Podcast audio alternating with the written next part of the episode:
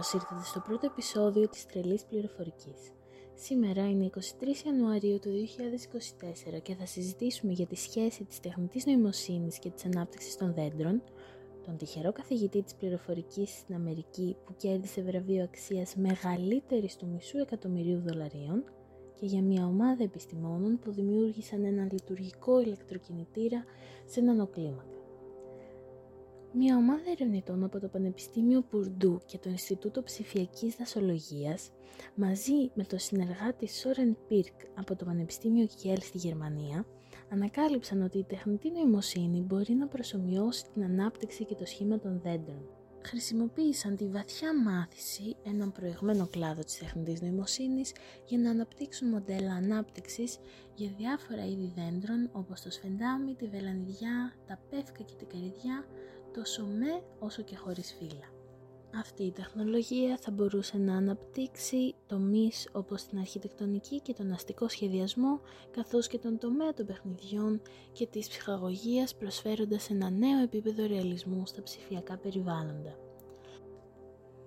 Ένας καθηγητής του Πανεπιστημίου της Πολιτείας του Όρεγκον στο Κασκάντες έλαβε ένα βραβείο $628,000 από το τμήμα εκπαίδευσης του Όρεγκον για την επέκταση της εκπαίδευσης στην πληροφορική. Το βραβείο είναι μέρος ενός σχεδίου σε επίπεδο πολιτείας που στοχεύει στη διασφάλιση της διαθεσιμότητας της εκπαίδευσης της πληροφορικής στους μαθητές των δημοσίων σχολείων με ισότιμη βάση και στην ευρύτερη συμμετοχή όλων των μαθητών έως το 2027 με 2028. Το βραβείο χρηματοδοτήθηκε εν μέρη από μια ομοσπονδιακή επιχορήγηση $9,8 εκατομμυρίων που απονεμήθηκε στο τμήμα εκπαίδευσης του Όρεγκον. Το βραβείο θα χρησιμοποιηθεί για τη δημιουργία δομών υποστήριξης που θα δημιουργήσουν συστηματικές αλλαγές με επίκεντρο την ισότητα και την περιεκτικότητα στην εκπαίδευση της πληροφορικής. Σύμφωνα με τη διαχείριση του βραβείου, πολλοί καθηγητές πληροφορικής έχουν το καθήκον να δημιουργήσουν προγράμματα με λίγη υποστήριξη για την επαγγελματική τους ανάπτυξη. Συχνά τα μαθήματα συνδέονται με συγκεκριμένους εκπαιδευτικούς, καθιστώντας δύσκολη τη διατήρηση των μαθημάτων από έτος σε έτος, ειδικά σε αγροτικές περιοχές. Το βραβείο θα χρηματοδοτήσει την επαγγελματική ανάπτυξη στην εξερεύνηση της πληροφορικής, ένα εθνικό, ισότιμο και ερευνητικά βασισμένο εισαγωγικό πρόγραμμα σπουδών για το Λύκειο που έχει αποδειχθεί ότι αυξάνει τη συμμετοχή των μαθητών που δεν εξυπηρετούνται. Η Τουρβίνα DNA είναι ένα πρωτοποριακό επίτευγμα στον κόσμο των νανοκινητήρων. Η ομάδα επιστημόνων που σχεδίασε αυτή την τουρβίνα αποτελείται από τον καθηγητή Alexei Aksimenthiev, καθηγητής φυσικής του Πανεπιστήμιου του Ιλινόης στο Urbana Campaign, τον Cess Dekker του Πολυτεχνείου της Δέλφτ και τον Χέντρικ Dietz του Πολυτεχνείου του Μονάχου.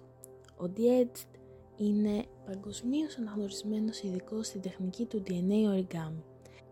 Η τουρβίνα που δημιούργησαν αποτελείται από 30 διπλές αλυσίδες DNA που έχουν μηχανικά διαμορφωθεί σε έναν άξονα και 3 λεπίδες περίπου 72 ζευγών βάσεων. Η τουρβίνα μπορεί να περιστρέφεται με την εφαρμογή ενός ηλεκτρικού πεδίου. Όσον αφορά το κόστος κατασκευής, δεν έχουν δημοσιευτεί ακόμη έγκυρες πληροφορίες. Ωστόσο, είναι σημαντικό να σημειωθεί ότι η κατασκευή τέτοιων προηγμένων νανοσυσκευών συνήθως απαιτεί εξειδικευμένο εξοπλισμό και εξειδικευμένες δεξιότητες. Σχετικά με τις μελλοντικές προσδοκίες, η τουρβίνα DNA θα μπορούσε να ανοίξει νέες δυνατότητες για την κατασκευή ενεργών ρομπότ σε νανοκλίμακα. Μία από τις πιθανές εφαρμογές είναι η παράδοση φαρμάκων, όπου οι νανομηχανές DNA Origami θα μπορούσαν να μεταφέρουν φάρμακα σε συγκεκριμένους τύπους κυτάρων και να τα απελευθερώνουν αλλάζοντας το σχήμα ή την κίνησή τους.